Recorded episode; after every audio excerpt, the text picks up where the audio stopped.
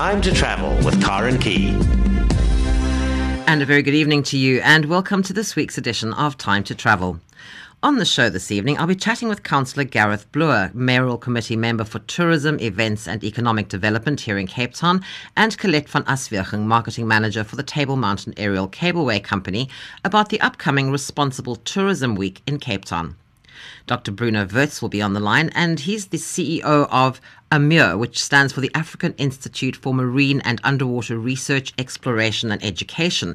And I'm rather excited about this one because we'll be talking about the rather exciting search they'll be undertaking to try and locate the wreck and survivor camp of the VOC ship Haarlem, which ran aground near the shores of Table Bay in 1647. And then I'll be chatting with Christian Forer, Vice President Commercial for Menzies Aviation, about the upcoming launch of South Africa's first open access arrivals lounge at OR Tambo Airport. And of course, it's the first of the AFCON semi finals, so we'll be catching up with Mo Ali throughout the show for the latest scores. And then, just like my law report and health matters programs, there's now a short list of available documents for time to travel. You can find them on Facebook. Just go to Travel on SAFM.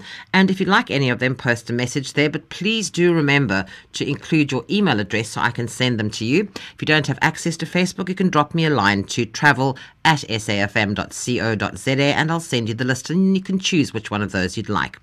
Well, that's the lineup for this evening. I do hope you'll stay with me and enjoy the show here on SAFM. Time to travel on SAFM. Well, 2015 is the fifth year for Responsible Tourism Week in Cape Town. It's an annual week of focused attention that brings together tourism businesses, learners, and communities in Cape Town to spread awareness of sustainable practices and ethical methods within the tourism sector. And joining me this evening are Councillor Gareth Bloor, Mayoral Committee Member for Tourism, Events and Economic Development here in Cape Town, and Colette van Aswegen, Marketing Manager for the Table Mountain Aerial Cableway Company. Gareth and uh, Colette, good evening. Welcome to the show. Good evening, Good Karen. evening. This is always very exciting. I love this Responsible Tourism Week because I think we all should have been doing this a long time ago. But Gareth, just explain for those who aren't quite sure what we mean by responsible tourism. Sure. So, responsible tourism is, is, is tourism is essentially a week that has got participants around the world that's been going for around seven years. That promotes really travel that is responsible and that is sustainable. The responsibility referring to the local communities in which you travel and the sustainability around the environmental factors of travel, especially in a world where so many people are getting the opportunity to go beyond their cities, beyond their borders. And really, what it is is an event that Cape Town is very, very fortunate and proud to be able to participate in, following our own responsible tourism policies as well as our engagement and partnership with others around the world. This, I think, also follows on very much from the way travel has changed, though, because it used to always be a destination travel, whereas now it's becoming more of an experiential type thing where you go to somewhere, you don't just want to go and see all the usual things, you want to actually experience life in the country you're going to visit.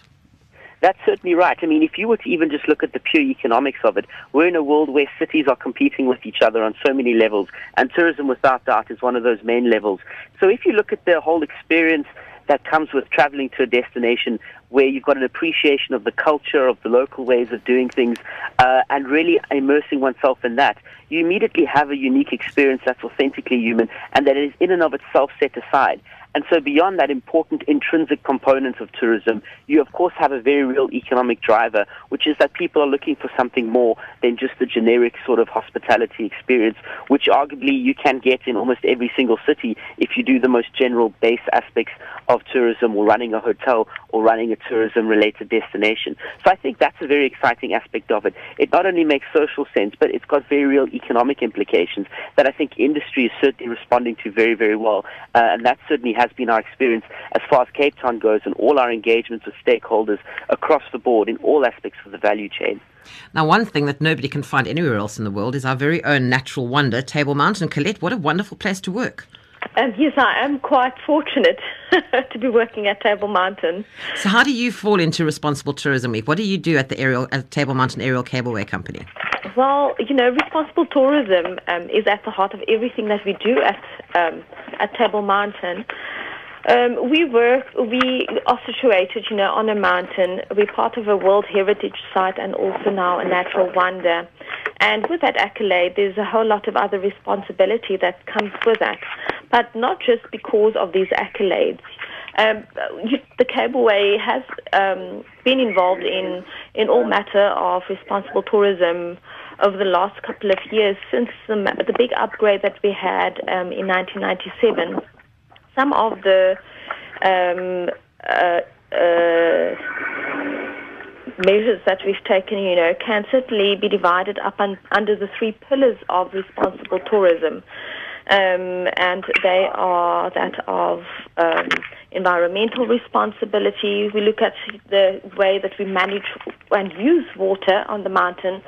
Um, for example, uh, uh, on the mountain, that uh, we've got very special toilets, recycled toilets that recycle water from hand basins for flushing. And measures like that help to manage resources on the mountain um, so that we don't use as much water as we would normally do. The other thing, Colette, though, that I do know is that everything that goes up the mountain has to come back down the mountain. I mean, that's quite a big thing as well. And one of the big things I know with a mountain and with loads, hundreds, thousands of people going up there, that must also have quite an impact when it comes to litter and all those sorts of things as well. Yes, yeah, you know, waste management is also something that we do focus our attention on. Um, we are uh, quite proud in that we've got recycling throughout our facility. So waste is separated at source. Over the last five years, we've been increasing the amount of waste that we are recycling, and as a result, we're sending less waste to landfill. Gareth, I was reading some information about uh, most, uh, well, not most, but some, many, if I, if I get my terminology correct, many hotels and tour operators and other businesses have actually gone through a sustainable certification program. What exactly is that?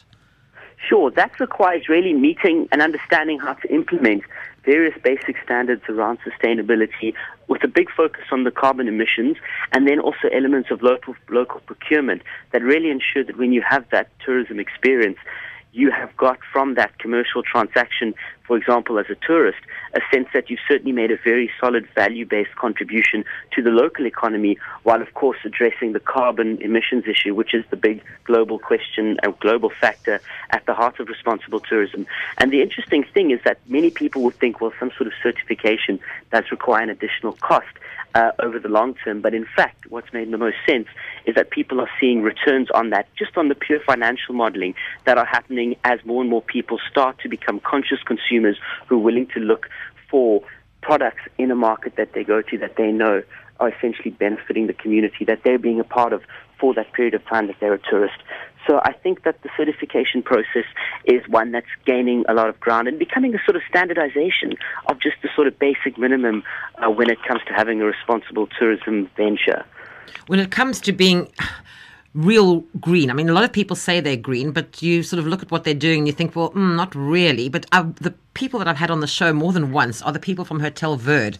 And I mean, if you're talking about going green, they really have gone green. They certainly are, and they've proved it in the success that they've got. The number of times I get invited to a particular event that is a conference and it's being hosted at that hotel for that particular reason, uh, anecdotally is incredibly high. If you look at the international recognition too, uh, increasingly people are saying, here's a standard that we want to apply across the board. And so when you decide you're going to host a conference or take a delegation, you look for places that have got those accolades. And they've certainly made Cape Town proud, coming out as one of the top globally in London last year, mm. along with the V&A waterfront, which is the most environmentally sustainable destination in the world right here in Cape Town, South Africa. So I think the way we've seen our market actors respond to this has been truly phenomenal without government force or government intervention, freely saying we're going to become part of this and we're going to market our South African tourism experience as one that really appeals to global values. Um, and I think that's been amazing. Colette, the whole impact of being green and being sustainable and being eco conscious and all those things must play. Do you think it has a big impact on your visitors when they come to the mountain? Um, yes, it certainly has, and um, like Gareth says, you know, at, uh, more and more it's becoming more of a decision maker for people to visit attractions and sites that um, offer res- uh, tourism in a responsible manner. So uh, people look at the resource management at, of sites, um, that social responsibility, what sort of investment is made in terms of staff skills, etc. And then also in terms of procurement, you know, um, what sort of products are being sourced locally, etc. uh, it's all quite important for visitors um, who are looking more at experience. See, this is what I think people don't understand. When you mention going green or being sustainable, you think, oh, well, you know, as long as I recycle and I make sure I'm using grey water for something. But you go further, you're talking about procurement, being proudly South African. I mean, it's a much bigger picture than just what we sometimes think as the basically green things. Indeed, it is. Yes, yeah. And we all have a responsibility to contribute to skills development and upskilling of staff and providing opportunity to improve uh, the living arrangements of people. Gareth, I was looking at the program. Do tell. I love the thing that's happening on the 13th of February, the flash mob. What are you doing? Responsible Tourism Week flash mob at the V&A waterfront.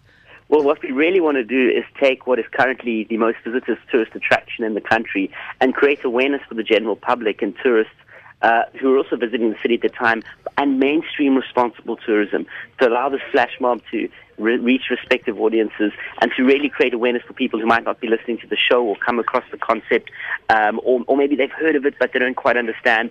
So it's going to be one of many events happening across the city, um, and not the only flash mob, but of course um, it's going to be just a big boost. I just want to make touch on another point, if mm, I may, and that please. is the upward mobility that is offered when companies commit themselves to responsible tourism. One thing that fascinated me is the way in which you've got such a low barrier to entry when it comes to getting into the tourism sector, and the number of success stories there are with responsible tourism where individuals are able to work themselves up. Um, I just was at a hotel um, about two weeks ago where after three months one individual who before had been unemployed had already been promoted to the post of assistant manager. And it's really about the development of people and showing Cape Townians and South Africans that the tourism industry is not just for other people who can afford something um, and the jobs are mostly low skilled. It is about offering that opportunity for personal development and thereby making tourism something that's attractive and something that unlocks opportunities for the people here at home. And I think I think that's a really critical component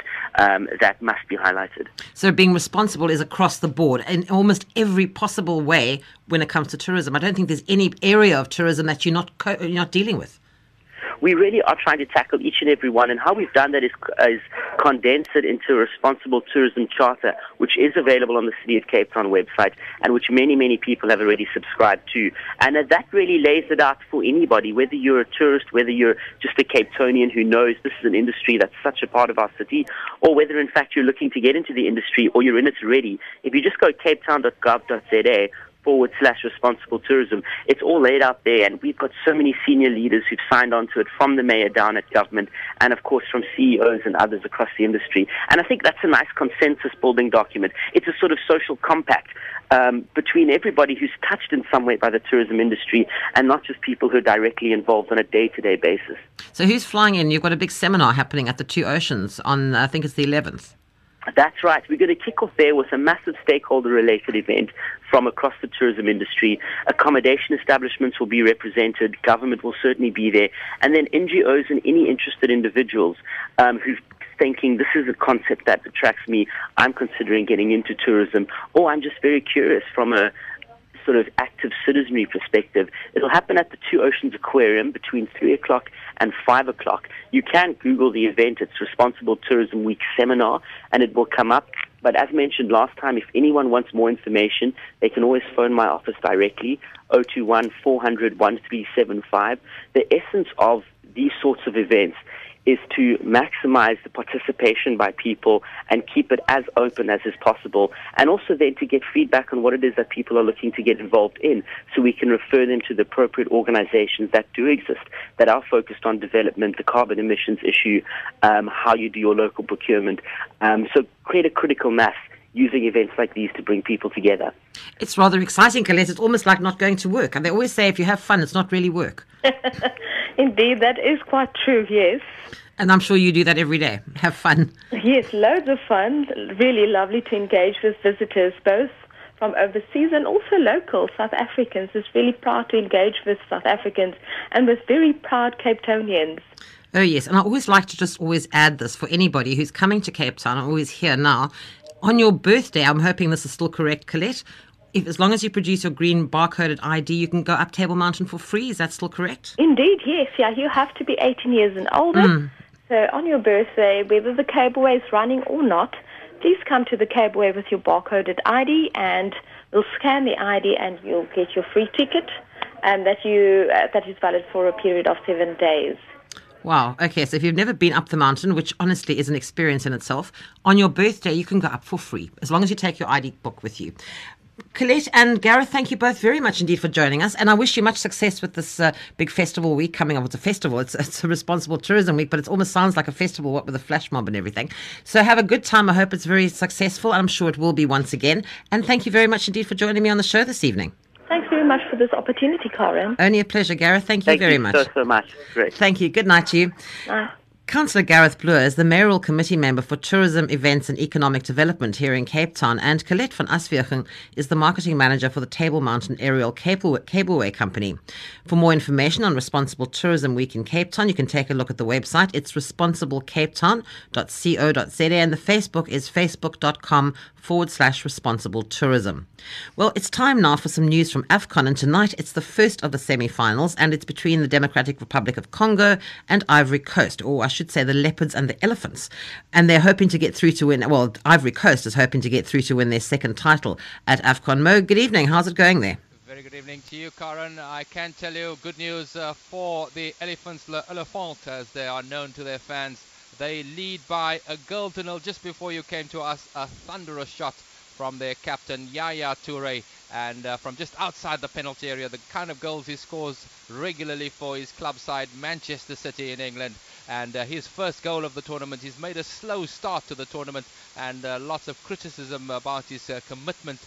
But uh, I tell you what, what a goal he has scored to give his side the lead after 20 minutes. And that was after the first chance went the way of uh, the Democratic Republic of Congo as early as the sixth minute when uh, Jerry Bokila had his shot saved at the near post by the Ivorian goalkeeper Sylvain Gbohouo and the rebound fa- falling uh, to Dieumerci Mbokani but uh, his volley flow from close range uh, going over the crossbar. But it's not unfamiliar territory this for the uh, Congolese because remember in the quarter-final they were 2-0 down and came to win that game by uh, 4 goals to 2 but I can tell you the Ivory Coast are a completely different uh, entity to the Congolese because they've got some seriously big names not only in African football but in world football do the Ivorians the likes of uh, Wilfried Bony, Yaya Toure and uh, Kolo Toure in their ranks and uh, they are aiming for a third final in uh, the last uh, Six Nations Cup and they certainly are on their way towards doing that. After 22 minutes, it's the Ivory Coast 1, the Democratic Republic of Congo nil.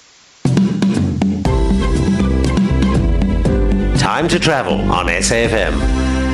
Well, links between the Netherlands and South Africa date back to the 17th century, and the search is on for the shipwreck of the Dutch East India Company vessel, the Haarlem, which ran aground near the shores of Table Bay in March 1647.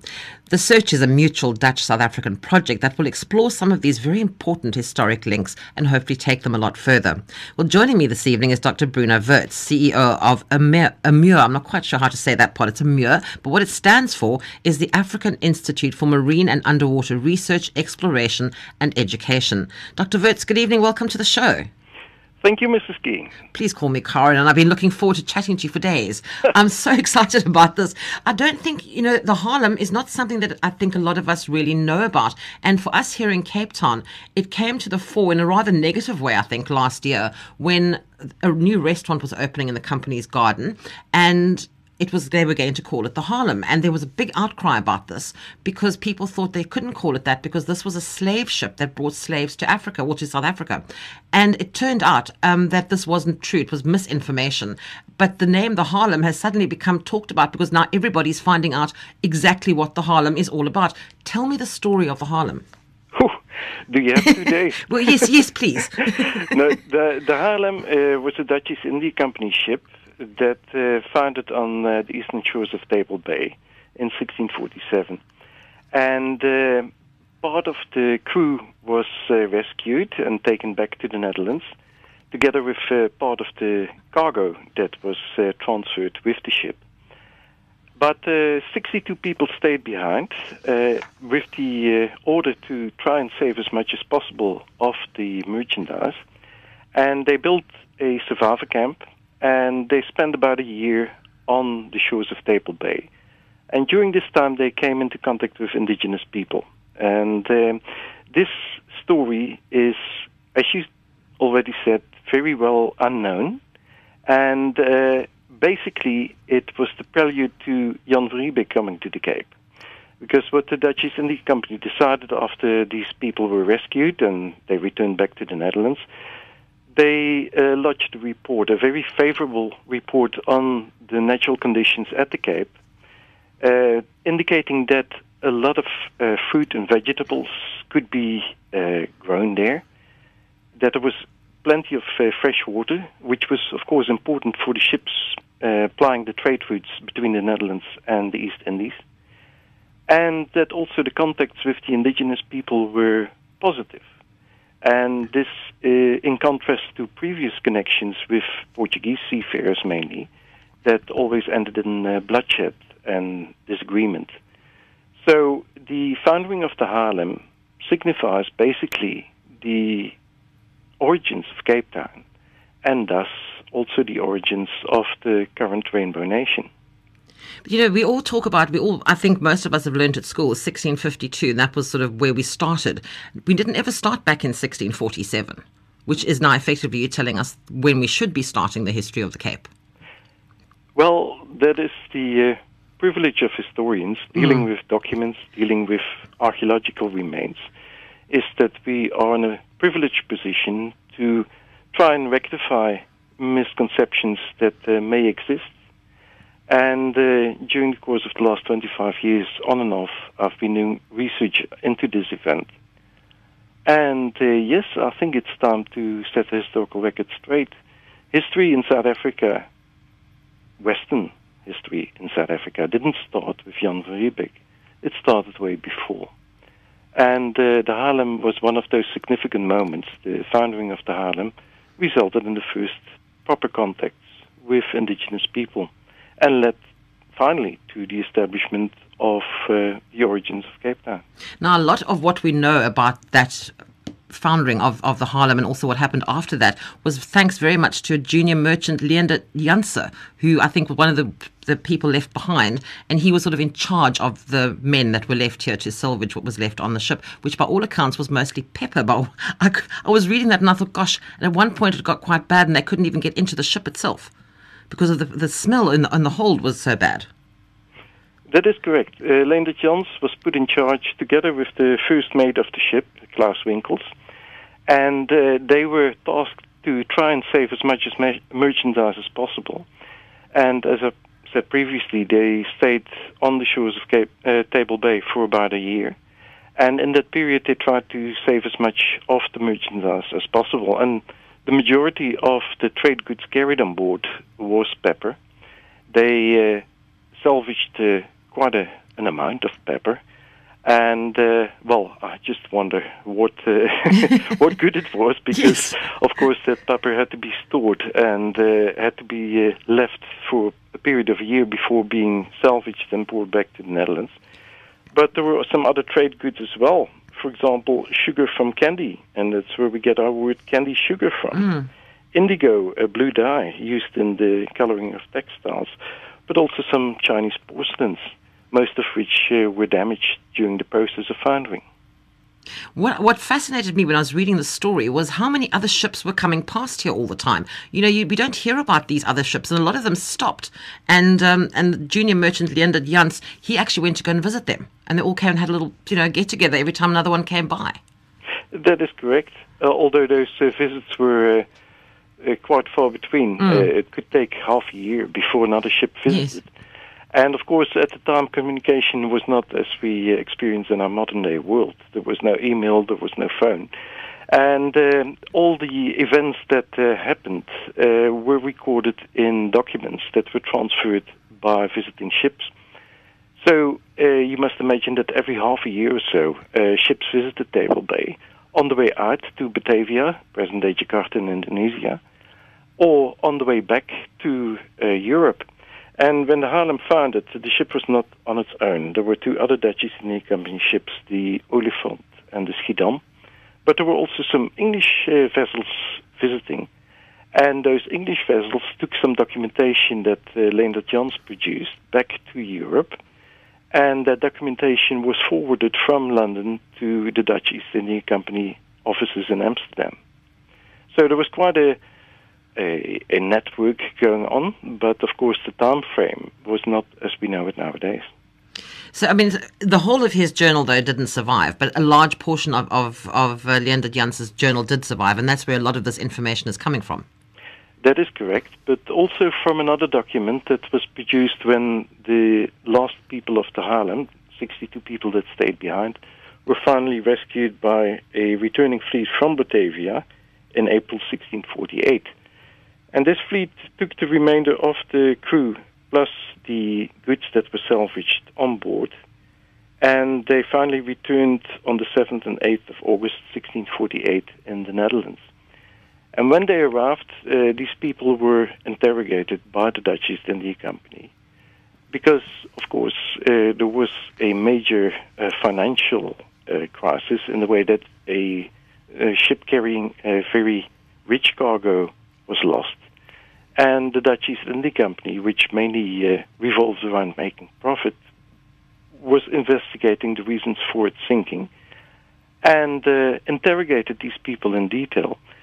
And at the same time, Leendert Jans and somebody else, uh, a guy called, called Prout, they uh, produced a report uh, which indicated how well suited the Cape was as a stopover, as a refreshment station for ships plying those trade routes between the Netherlands and the East. And already for years, the Dutch East India Company had a desire to uh, establish such a, a, refreshment station because when the ships arrived either in the Netherlands or in the East, a lot of the people on board were sick as a reason uh, for being malnourished and uh, because of a lack of fresh drinking water. And based on the report that uh, Leendert Jans and uh, Mr. Prout produced, the Dutch East India Company finally decided to establish a refreshment station at the foot of Table Mountain, and that turned into uh, present-day Cape Town. The one thing I wasn't terribly impressed about was the fact that when they were eventually rescued a year later, they decided to burn what was left of the what the, above the water part of the Haarlems, which is not making your life at this point looking for it that much easier. They went and burnt it. That is correct, and they did that for the specific reason of uh, trying to avoid another disaster in the way that the ships were marooned on the shores of Table Bay. And of course, a wreck lying in the path of another ship trying to get to shore would uh, possibly cause disaster. So, for that reason, they uh, burned whatever was uh, sticking above the surface. Now, you're looking for the wreck of the Haarlem, but the one problem that comes in here, though, I was also quite absolutely amazed that there's. I was reading some information that says there are at least 34 shipwrecks which occurred in that exact area, but there may well be as it may well be as high as 90, 94 because 94 wrecks occurred in the general area of Table Bay, but they weren't exactly specified where exactly in Table Bay they were. So there could be 94 wrecks in the area that you're looking for the Haarlem. That is correct. And for that reason, uh, we have to uh, do a geophysical survey, and uh, on, based on that, uh, and of course the area that we're going to search uh, in has been uh, narrowed down through the information that has been provided by the historical documentation and also ca- cartographic material. But we have earmarked a certain spot or a certain section of coastline and in that area, we will undertake uh, intensive geophysical surveys first, hopefully followed by uh, test excavations, and that will reveal if a potential target uh, might indicate the wreck of the Haarlem or not. Now, once you do find the wreck, there are some things on board, hopefully still, that will indicate that this is the Haarlem. Some really big things that have been left behind on the Haarlem. That is correct. The historical documentation indicates that at the time, 19 heavy iron cannons and four big anchors could not be salvaged from the wreck. And of course, these uh, provide a signature that uh, will indicate uh, when we undertake the geophysical survey if uh, there is enough uh, iron material in the subsoil. And uh, that will hopefully give us an indication of the wreck and once uh, we are allowed to undertake test excavations, then uh, there are some other indications that uh, will provide positive identification of the shipwreck. by ways of, for example, uh, the stern section of the ship uh, must be severely damaged because when the Haarlem foundered, when it uh, was cast ashore, the people that remained to recover as much of the cargo as possible fired five cannon shots at the stern section, the back section of the ship, in order to ventilate the cargo hold because the, the pepper was fermenting and uh, caused combustion. So there were um, deadly toxins, uh, deadly ga- gases uh, coming from the hold. And in order to vent- ventilate, they uh, fired gunshots at the stern.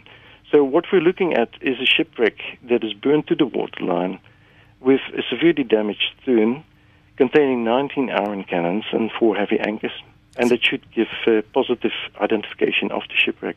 Dr. Wirtz, I still want to talk to you more about the actual project and the proposed plan of action and what's coming up soon, but we just need to take a quick crossing over to AFCON to see what's happening in the soccer. Please, would you mind holding the line just for a couple of minutes? Not at all. Thank you. Right, well, let's go back to uh, Mo Ali now and see what's happening in the first of the AFCON semi finals Congo, DR Congo, and Ivory Coast. Mo, I'm backing Ivory Coast. How are we doing? Well, I can tell you, Karen, that it is one all. Remember last week and the week before we struggled for goals in this program? Well, we've got two already, and uh, the uh, Cote d'Ivoire, taking the lead uh, early in the game after 19 minutes uh, through Yaya Toure with that uh, terrific strike from the edge of the area.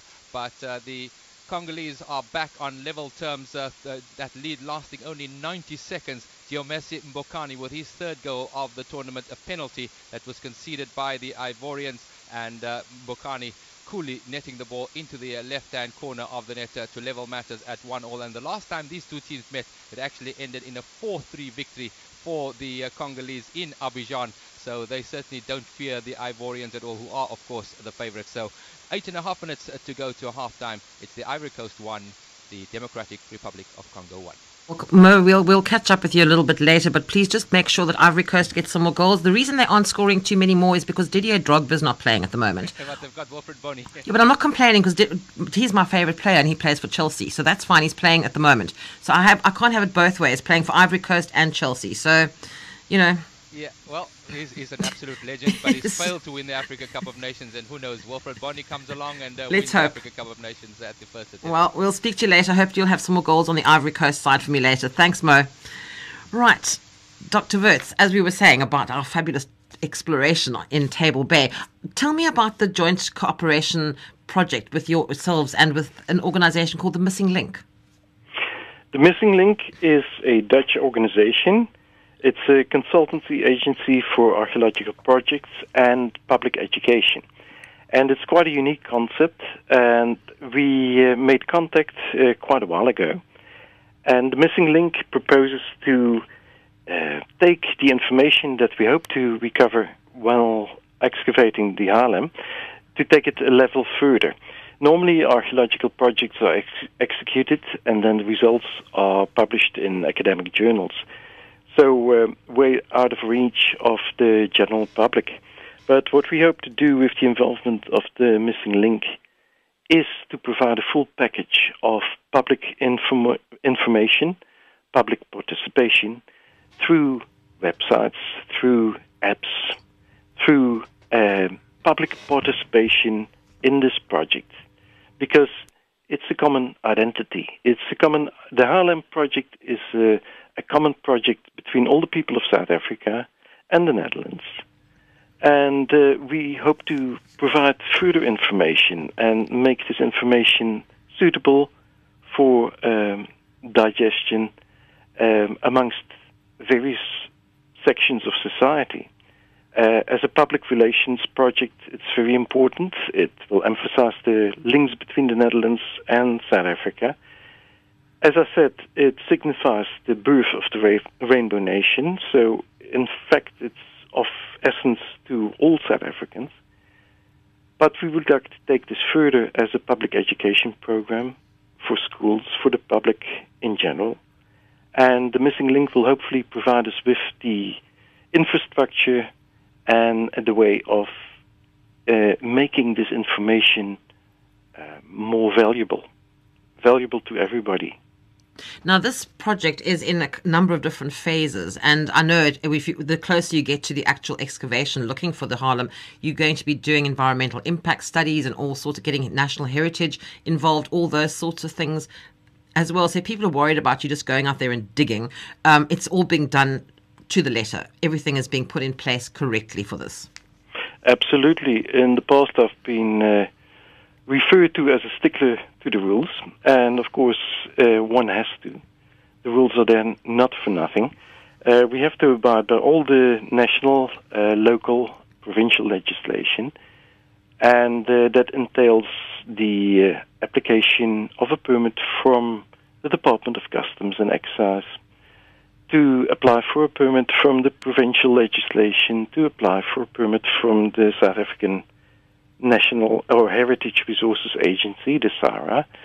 And uh, of course, all these organizations are there to protect and to preserve what is there uh, as far as our national and international heritage is concerned. So we apply for all the necessary permits. We will uh, enter into discussions and talks with the, relative, uh, the relevant uh, authorities and everything will be done above board. We hope that uh, the media will play an active role in advertising the project, but also reporting on the project, on progress being made, or possibly delays being incurred. And uh, in that way, it becomes a national project. And uh, everybody in South Africa and overseas will be informed in detail about progress being made. I have to ask you, what is the budget for something like this? Well, we compiled an ideal budget, and I stress the fact that it is an ideal budget. If we want to do everything that we envisage, the full excavation of the wreck, the public education aspect, which is a major part of this, then we're looking at a, a round figure of about six to six and a half million rand. Wow. This sounds great, but compared to any other projects being undertaken nationally on a provincial level, it's not that much. But as I said, it's an ideal project, uh, an ideal budget, sorry. And uh, we hope to, in due time, to get local authorities involved. For example, excavating the shipwreck involves the use of mechanical diggers. Now, I can imagine that the local municipality would be interested in uh, lending a hand with this. That will already indicate a major slice in the budget. But uh, as I said, it's an ideal budget uh, for a project of this nature, a project of this significance. I think it's not too much asked. But again, it's an ideal budget, and I'm sure that uh, by begging, I wouldn't say stealing, no. and borrowing, we uh, hope to uh, to undertake this project uh, with less expenses. The thing about something like this, though, is once you have uncovered it, I mean, is it going to be there for people to see? Are you going to rebury it afterwards? Um, is it going to be some sort of a tourism attraction in some form, some way, somehow? What would happen, as we envisage it, is that during the first stage, after the geophysical survey has been done, after all the necessary permits have been acquired, and after we have been given uh, the go ahead to do exploratory excavations, we hope to earmark certain uh, targets, as we call them. Now, if those targets indicate that that might well be the, the wreck of the Haarlem, then we hope to do a little bit more exploratory work to identify the wreck with certainty. And if that happens, then we're going to cover it up. Then the next year or so will be used to uh, acquire sufficient support for a further excavation, and that ideally should be a full excavation of the site with uh, recording in various ways by means of video, still photography, um, laser scan surveys, to, so that we can acquire a three dimensional model of the wreck and its contents. And then the wreck will be buried again because to try and preserve uh, a wreck of this magnitude would uh, incur much more finance mm. than we're looking after. But what would happen then is that uh, through the missing link, we hope to establish a monument on the site, a monument that will not only bear a brass plaque, as was uh, common in the in the past, but also a electronic device that people that pass by can uh, download an app, and that hopefully that app will give them a reconstruction of the current situation. Uh, of the wreck being excavated, but also a reconstruction of how the ship in 1647 came ashore. Now, your organisation, as I mentioned, was Aimure, A I M U R E, and there is a website, aimure.org. And I was on there the other day, and there are a lot of other things that you're looking for as well, or have discovered. I mean, it's not just this.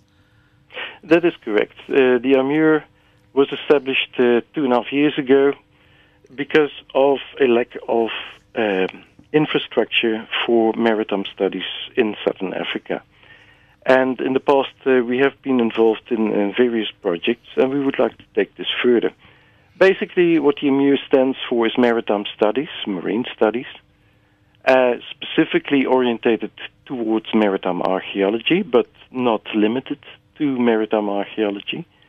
But uh, a very important part of the history of this nation and other neighboring states lies underwater.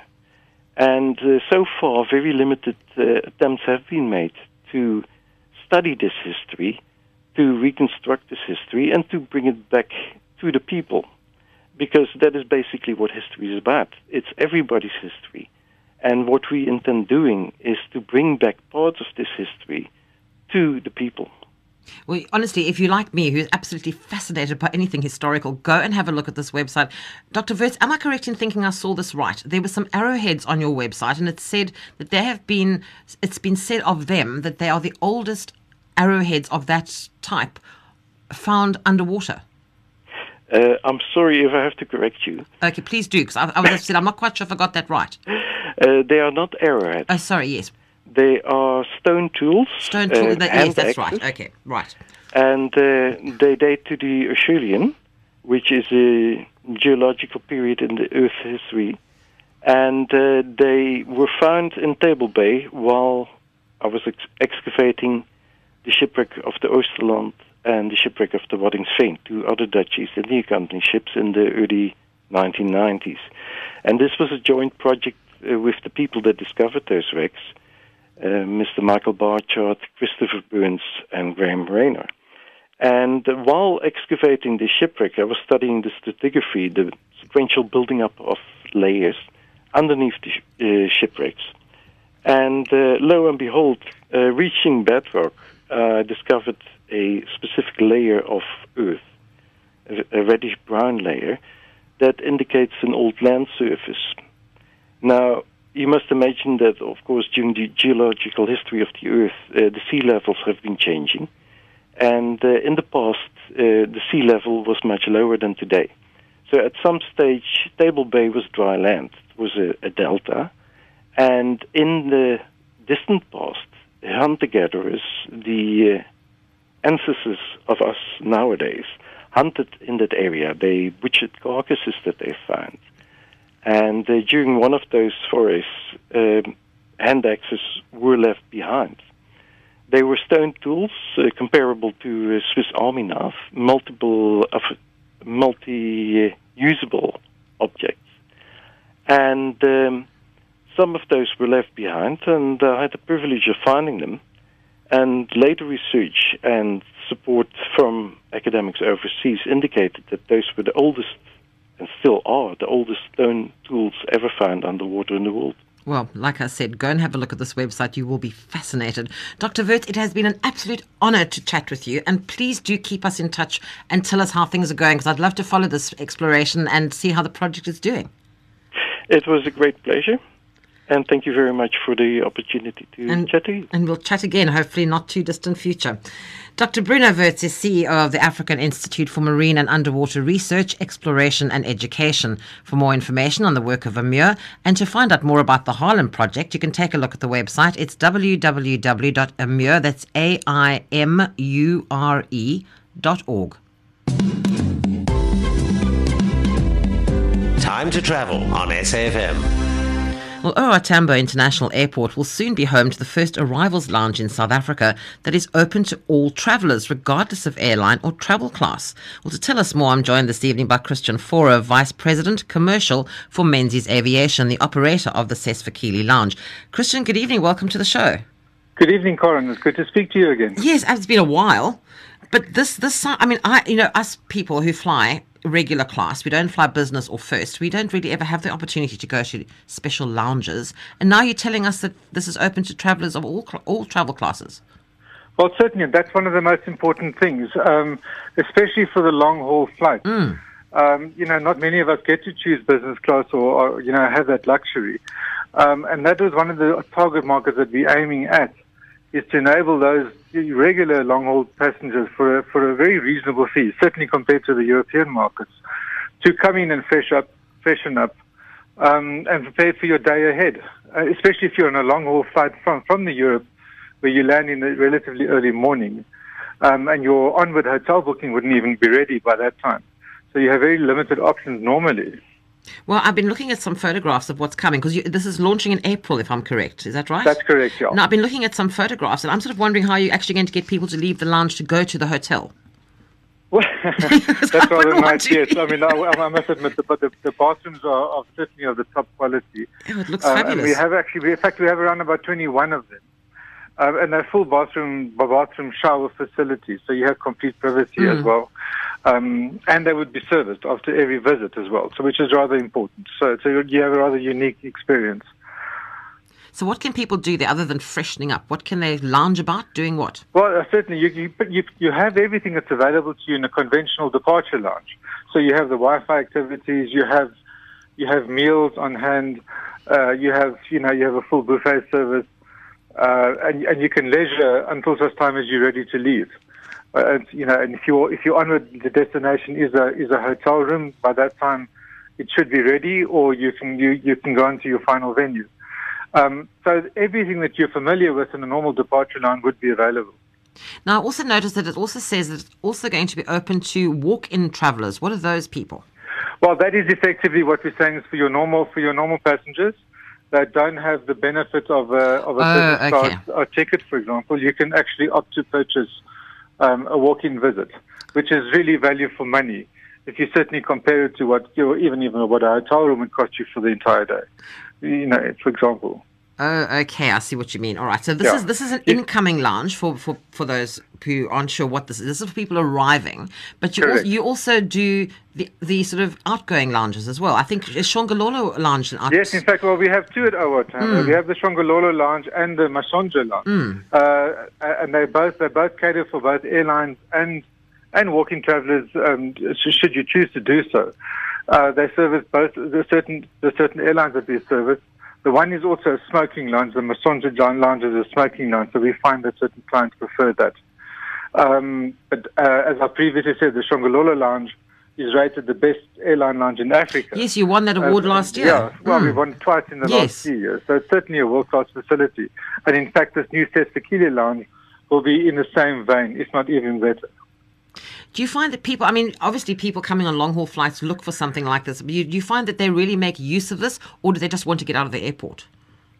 No, well, what we find is that the, the real benefit is that you're on the same time zone. So you've, you've pretty much stepped on the flight if you're lucky, um, and you need to prepare for your day ahead.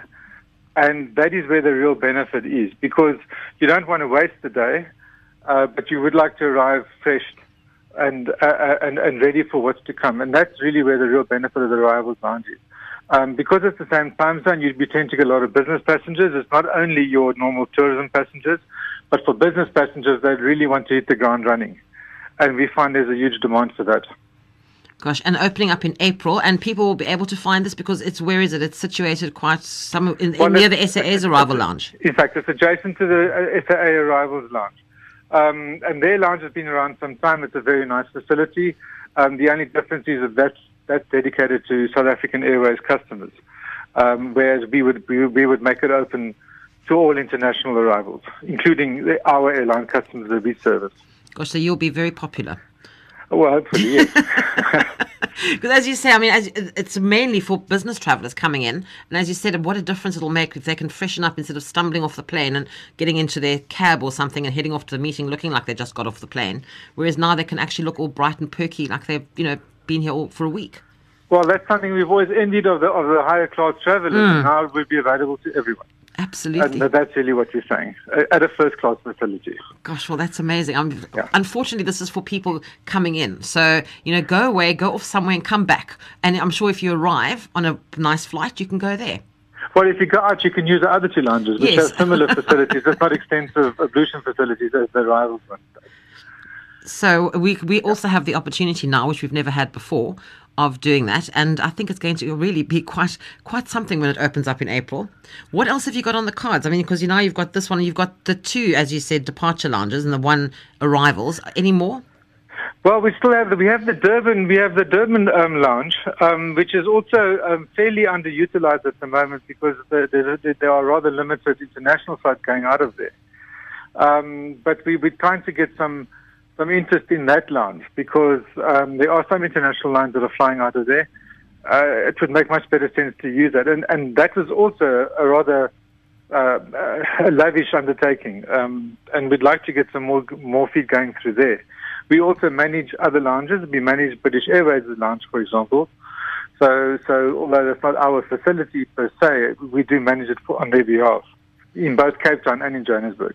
Well, next time anybody out there is listening that's flying internationally, please go and make use of these lounges. Sounds like it's the perfect place to go, either before you go or when you come back. So, and if you're in Durban and flying out of the country, go and see what it's like. You were- there won't obviously by this point, as uh, Christian is saying, there's not that many people there. Hopefully, after this, people will now know it's there and go. But in the meantime, go and have, enjoy it because it sounds like it could be just up your street, up right up my street if I was going anywhere. Christian, thank you so much for joining us and telling us about that, and hopefully people will go and visit your new Thank lounge. you, Karen. Thanks Good. so much. Thank you very Thanks. much. It's good speaking to you again. Only Thank a pleasure. Good night to you. Bye bye. Christian Foray is Vice President Commercial for Menzies Aviation, the operator of the upcoming newly will be opened in April Sesfikile Lounge at OR Tambo. For more information on Menzies Aviation, you can take a look at the website. It's menziesaviation.com. And it's time now for the last of our crossings to AFCON and the first semi final with DR Congo with and Ivory Coast. Mo, any more goals for me at Ivory Coast? You've got your wish. Thank you, Mo. But uh, the goal was scored by a former Arsenal player. I don't know if you'd be too happy with that as a Chelsea fan. But uh, Gervinho, No. the man, uh, he was so criticised when he was with Arsenal that he moved uh, to Roma in Italy. He's got the uh, second uh, for the Ivorians, uh, four minutes before half-time uh, to put the Ivorians into a 2-1 lead. And it was Gervinho also had a header cleared off the line by uh, Gabriel Zakuani, uh, who plays his football for Peterborough in uh, England. But a very open and attractive game between these two francophone countries.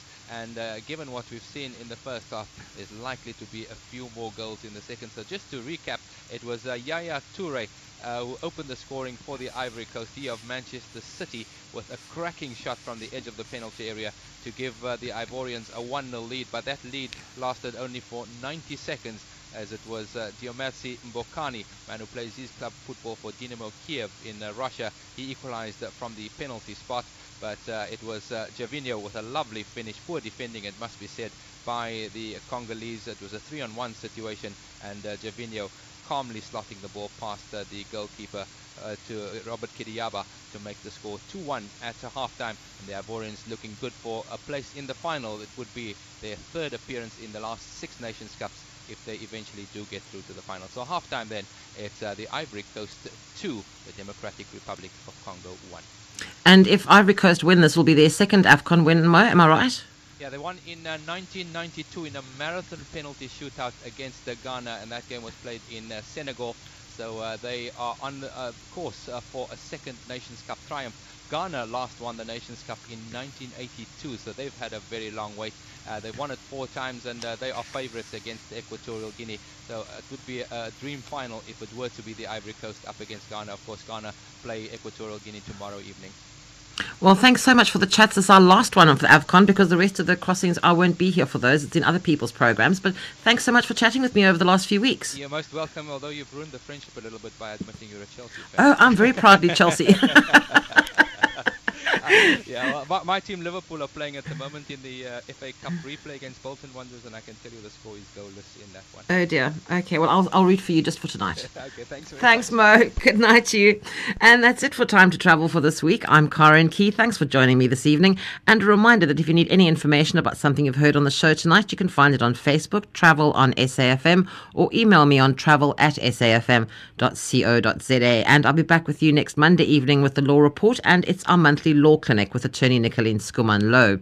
And just remember, there's some available documents for Time to Travel. There's things like 50 things to do under 100 Rand. Uh, sorry, 50 things to do in Cape Town for under 50 Rand. There you go. Or 101 things to do and see on the West Coast. And there's a few other rather fascinating uh, little documents that you'd like to have. So if you'd like any of those, just drop me a mail or have a look on Facebook. But Stephen Kirk is there now with some nighttime music. Hello, Stephen. Hello, Karen. I was remembering getting wonderful fish and chips in Rondebosch. I wonder if you can still get uh, uh, fish and chips for under 50 bucks. You should be able to. Oh, you hey? can, yes, but I, I can tell you some fabulous places. Oh, good. I'm coming down and you're going to um, show me what you're Yes, going to I will. over a glass of wine and we'll go and fish and chips. Corky's. Corky's at Kalk Bay is the place to go for fish and chips. Okay, I'm going. You're taking us. I Thank will you. see you then. Thanks, Karen.